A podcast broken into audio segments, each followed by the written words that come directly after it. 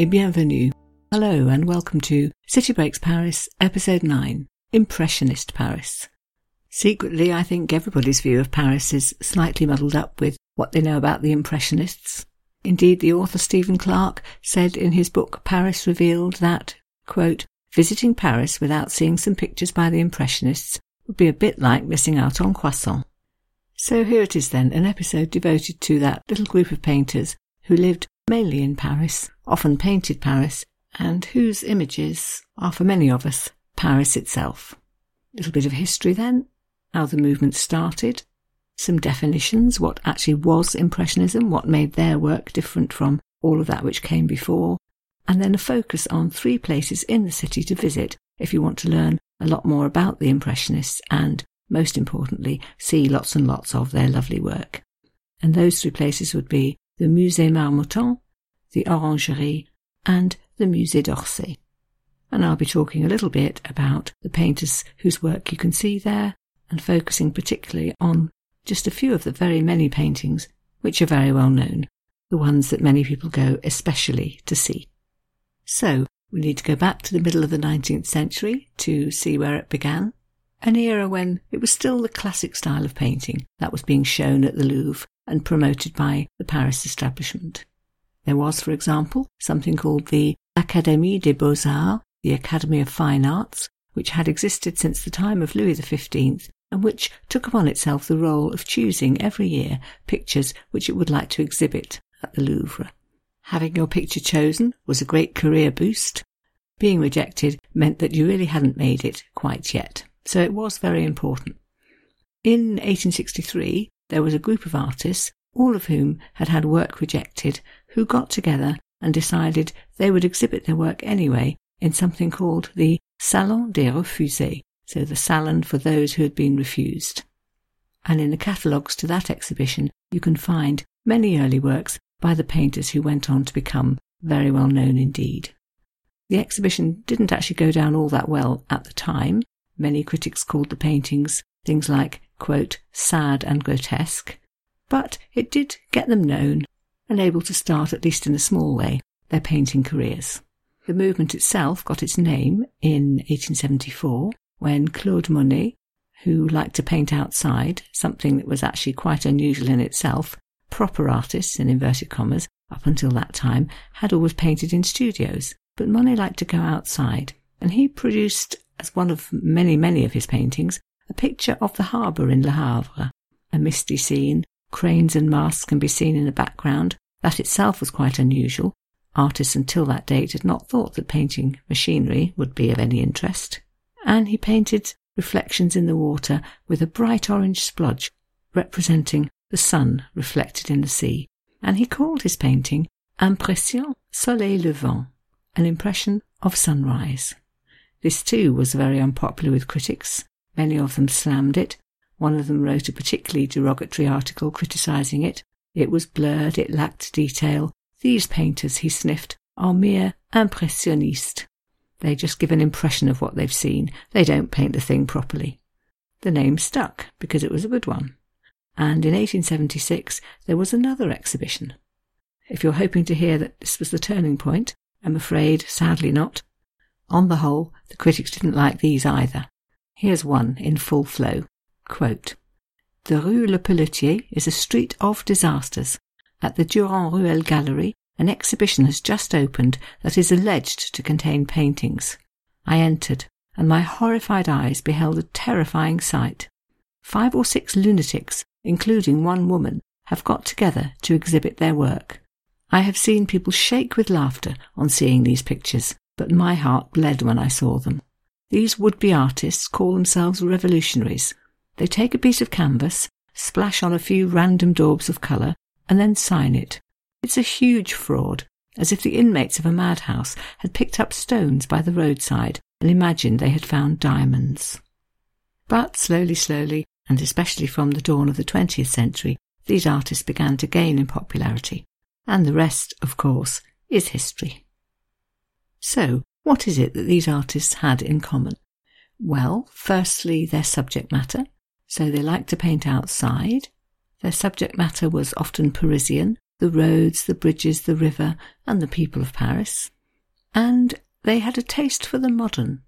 They began to paint things that no other artist in a previous generation would have found of interest. This is quite nicely explained by Colin Jones in his book Paris Biography of a City. Quote, the surprisingly meagre range of painting of Paris, which had preceded them, had focused on urban monuments, the Pont Neuf, Notre Dame Cathedral, various churches, and so on. The Impressionists, in contrast, favoured life on the street. Their elective terrain tended to be the boulevard, the quay, the Bois de Boulogne, and the better off neighbourhoods in the northwest of the city. If they depicted a monument at all, it was most likely to be a railway station, a cafe, or a Haussmannian immeuble de rapport, rather than a cathedral. And Colin Jones goes on to cite as an example a painting called La Place de la Concorde by Degas, in which, yes, he's painting a famous square, but he's not focusing really on the architecture there. The subject of the painting is just a man out for a casual walk, wearing a top hat. So rather than a historical painting, it's just a moment captured.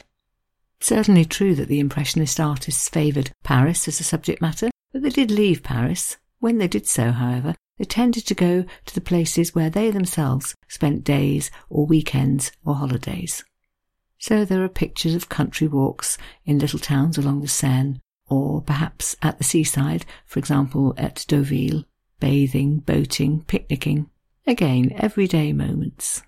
So that's their subject matter. Their techniques too made them different from all the artists who'd come before. I've seen Impressionism described as a style in which the artist captures the image of an object as if he'd only just caught a glimpse of it. So their pictures are not big on detail, they give you an impression of the scene.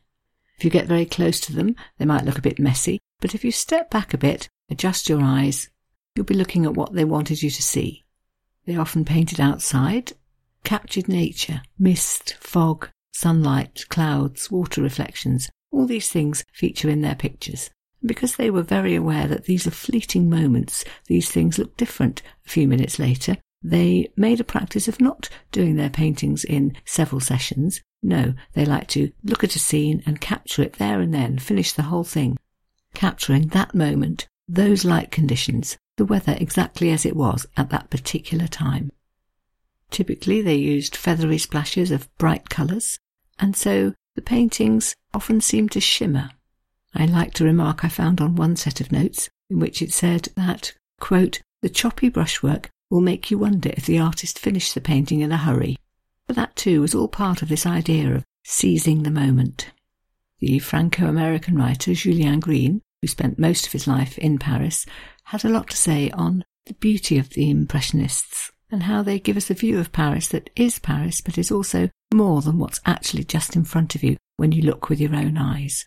What can one say, he wrote, faced with the Tuileries Gardens under a Pissarro's April sky, or the Seine embankment in winter beneath a snow-laden sky by Gauguin?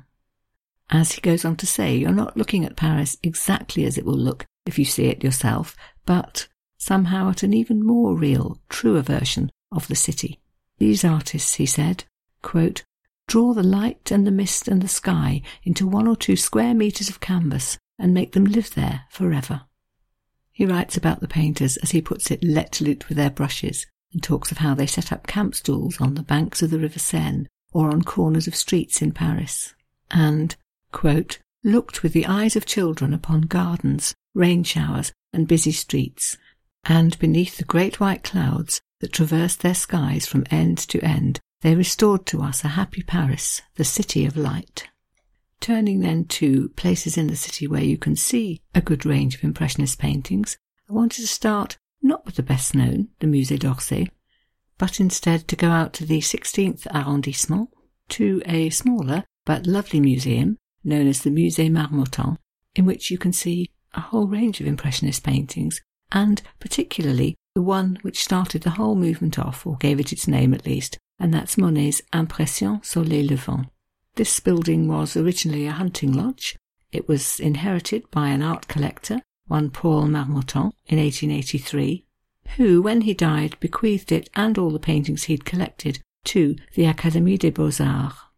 One or two large donations followed from other collectors, and By the middle of the 20th century, this museum housed not just the sunrise and a lot more Monet paintings, but works by other Impressionist artists, Renoir, Pissarro, Sisley, and Berthe Morisot. So it works very well as an introduction to Impressionism. There are, in fact, other things there, other 19th century paintings, and up on the top floor, a gorgeous display of illuminated manuscripts, some as old as from the 13th century. But the focus of the building really is on two Impressionist artists, Claude Monet and Berthe Morisot. It's said to have the world's largest collection of both their works.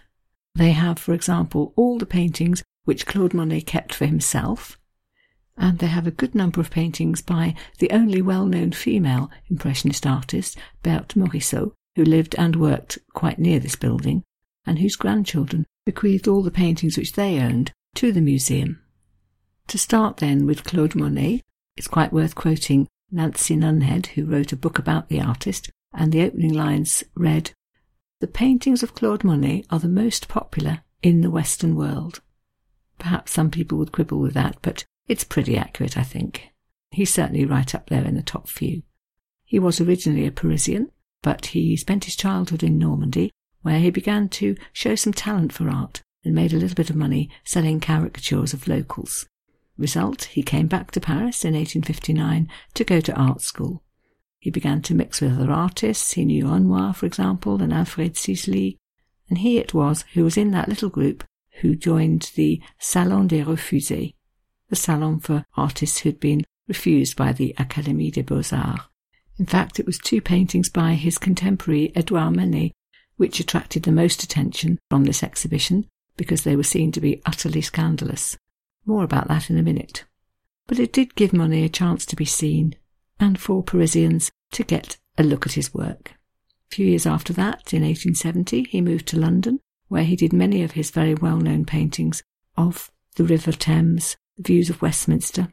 I think he did over a hundred of those, capturing the hazy atmosphere of smoky London and often painting at sunrise or sunset.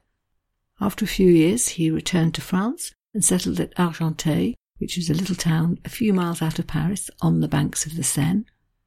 He was beginning to sell his paintings now, and a long career stretched ahead of him. He was painting lots of domestic scenes of his home, his garden, walks along the riverbank on the Seine.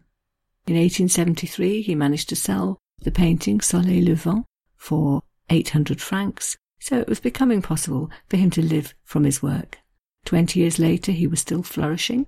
That's the period in the 1890s when he bought his house at Giverny, where he created the garden, the lily pond, the scene which became a major focus of his work. Another aspect was his long running series of Rouen Cathedral, which he liked to paint in all different lights and weather conditions and at different times of day. He was really quite transfixed with this idea of how different it could look. And this really emphasizes the idea that technique was just as important, perhaps more important to him than actual subject matter.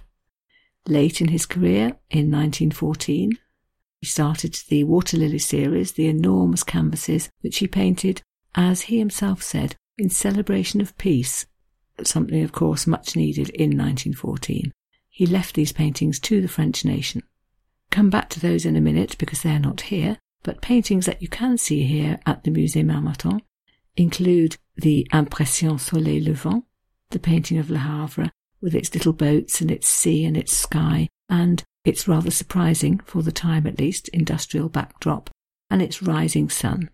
Stephen Clarke, in Paris Revealed, wrote a brilliant sentence about this painting, which I really enjoy, and which reads like this. It's still a startling picture, with its bright orange blob of sun that looks as if Marilyn Monroe had tried some lipstick, decided it was too bright, and stubbed it out on the canvas. Among the many other paintings here, you'll see quite a few of the Water Lily series, glorious colours on large-sized canvases, pictures painted at Giverny of the Pont Japonais, the Japanese bridge, and of bits of his garden.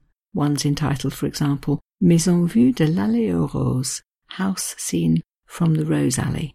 There are a number of his Rouen Cathedral pictures here too. One, for example, has the title Cathédrale de Rouen, Effet de Soleil, Fin de Journée. So, effects of the sun taken at the end of the day, so very precise timing. Monet's reminding us that that cathedral, or that view of the cathedral, would have looked a little different an hour earlier or an hour later.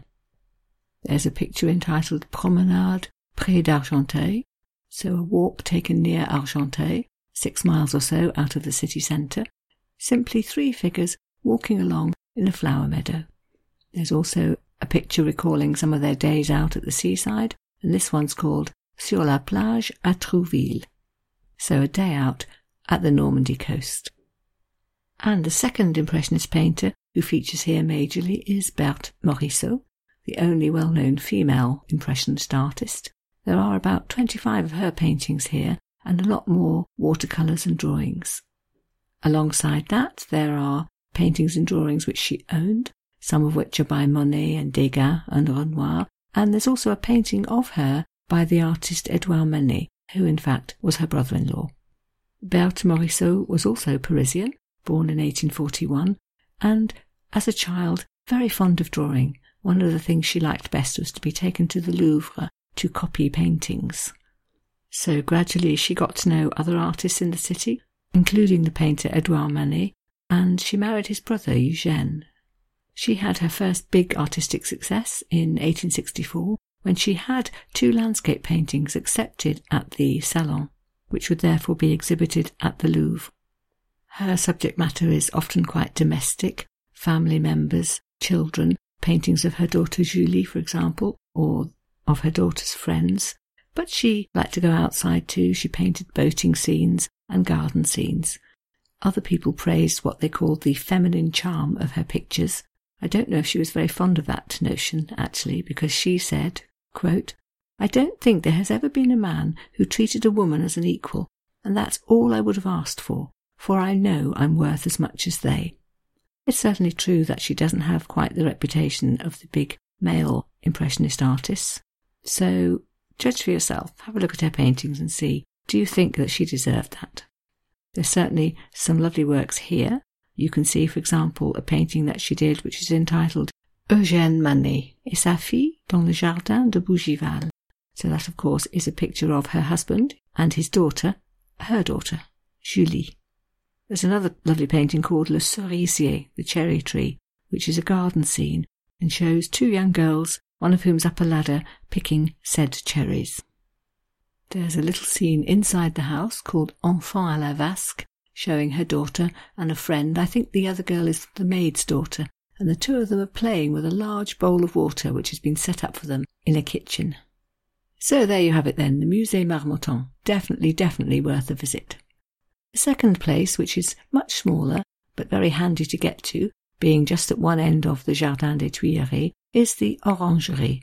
The main exhibit in there is eight of Manet's huge water lily canvases, paintings which he dedicated to the idea of peace and which he painted actually during World War One and which he left to France in his will.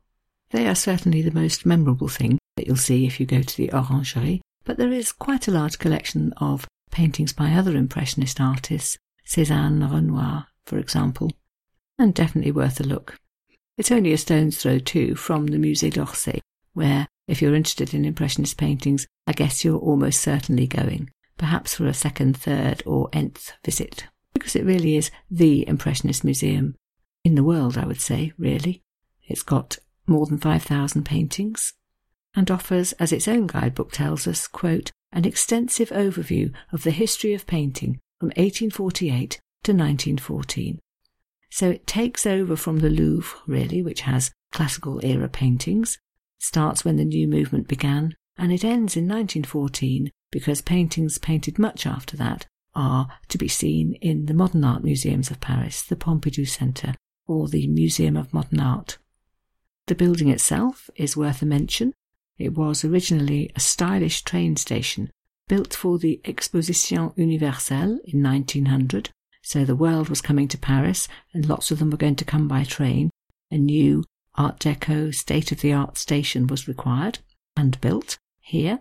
It was the first station in Paris to have electric tracks, so therefore it was a much cleaner station, no soot. It had electric lifts and it was decorated with sculptures and paintings. Again, its own guidebook tells us that, quote, Once completed, it had the grandeur of the great baths or basilicas of imperial Rome. Functioned as a station until 1939, but it became outdated, was replaced by other bigger, more modern versions in other parts of the city, and fell into disuse.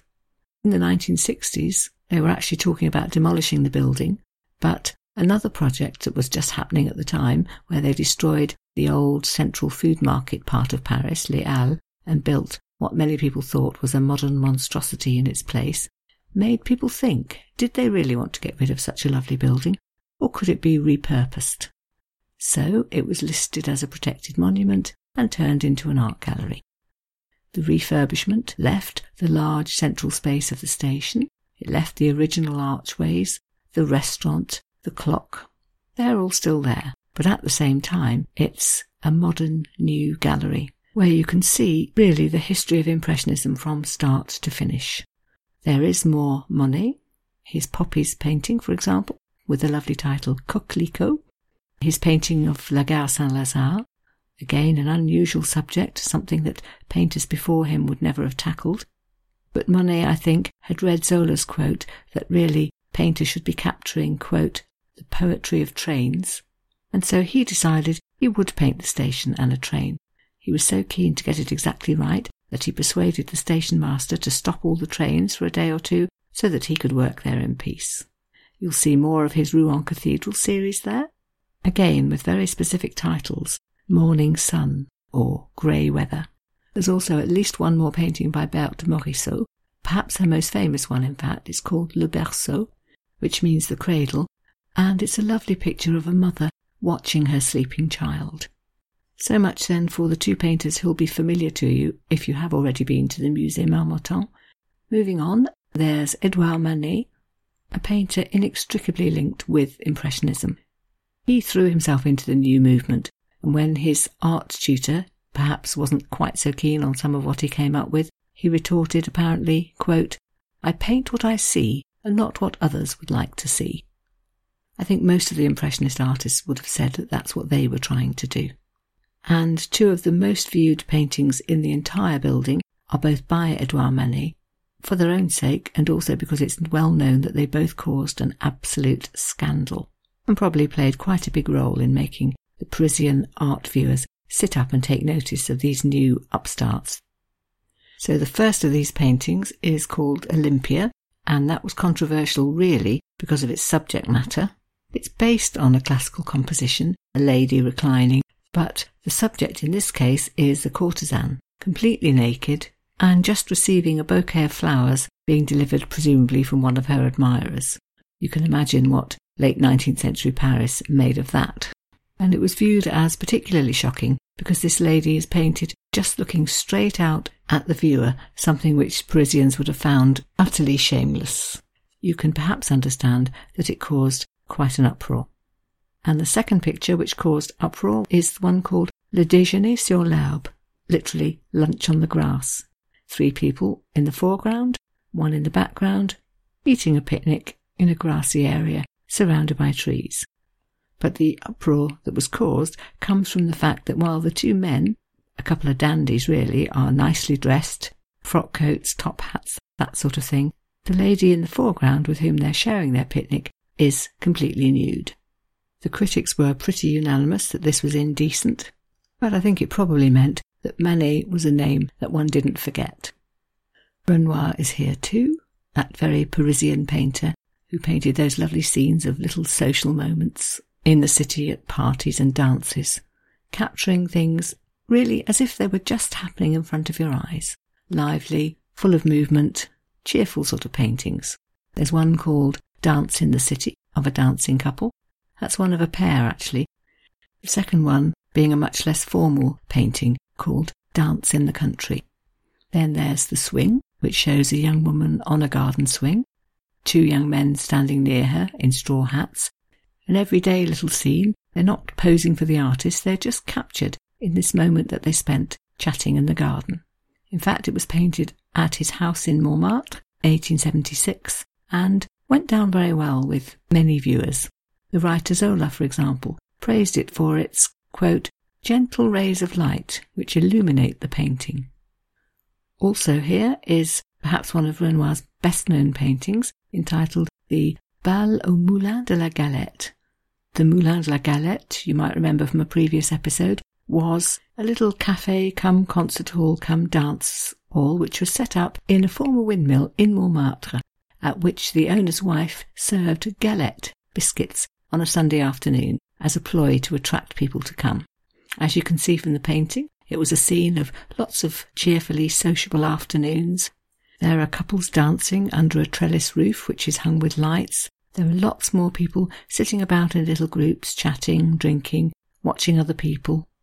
And we're told by a critic at the time that this picture, quote, captures a particular moment of Parisian lifestyle. There are quite a number of paintings by the artist Pissarro, quite different again. Lovely landscapes, village streets, scenes of Paris, the river, the various bridges. For example, a snow scene entitled White Frost.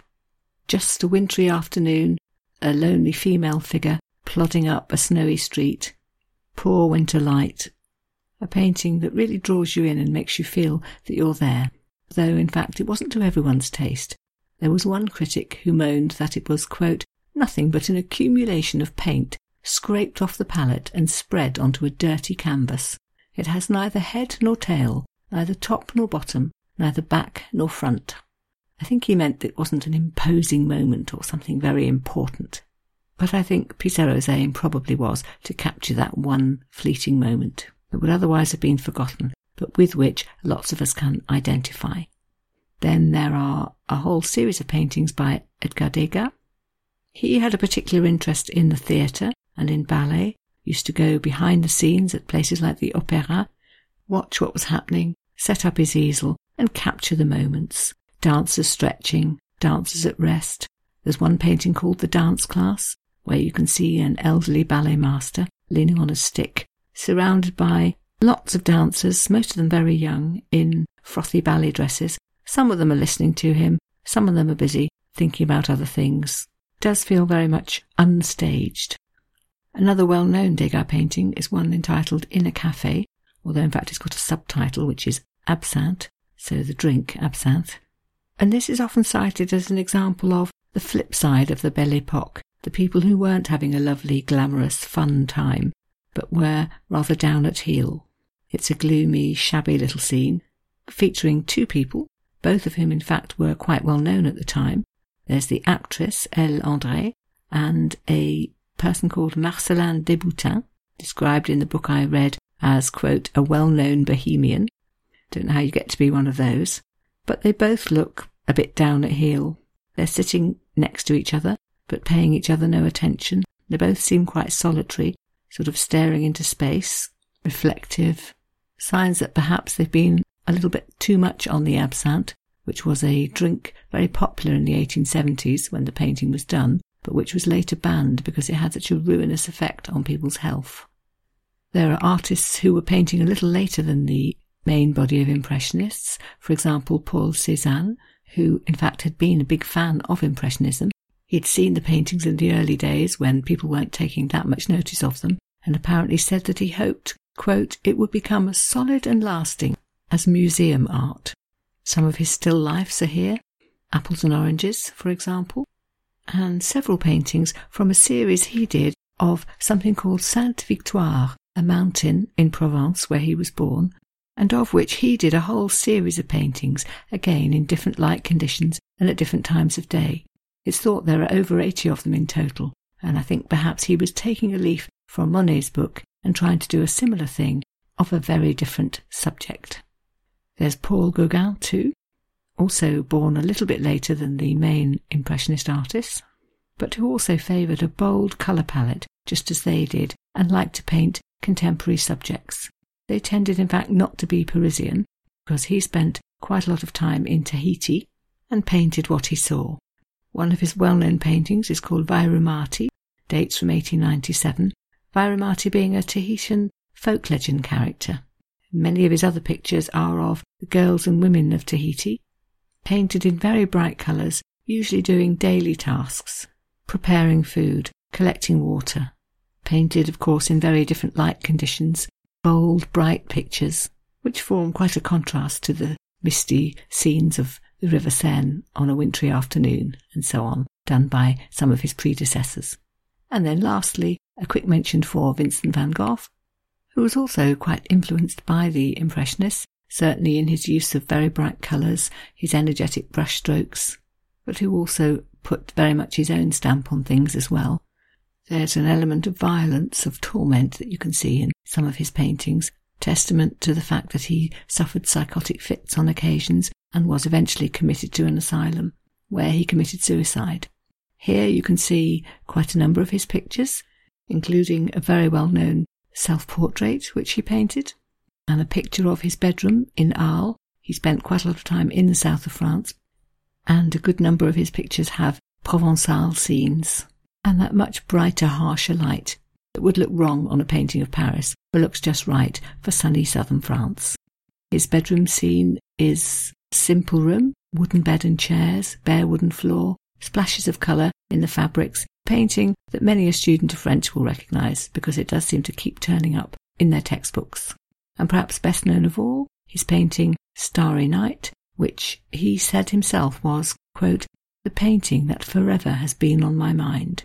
It shows a view of Arles and the river, painted from above, mainly sky and river, but two little figures in the foreground.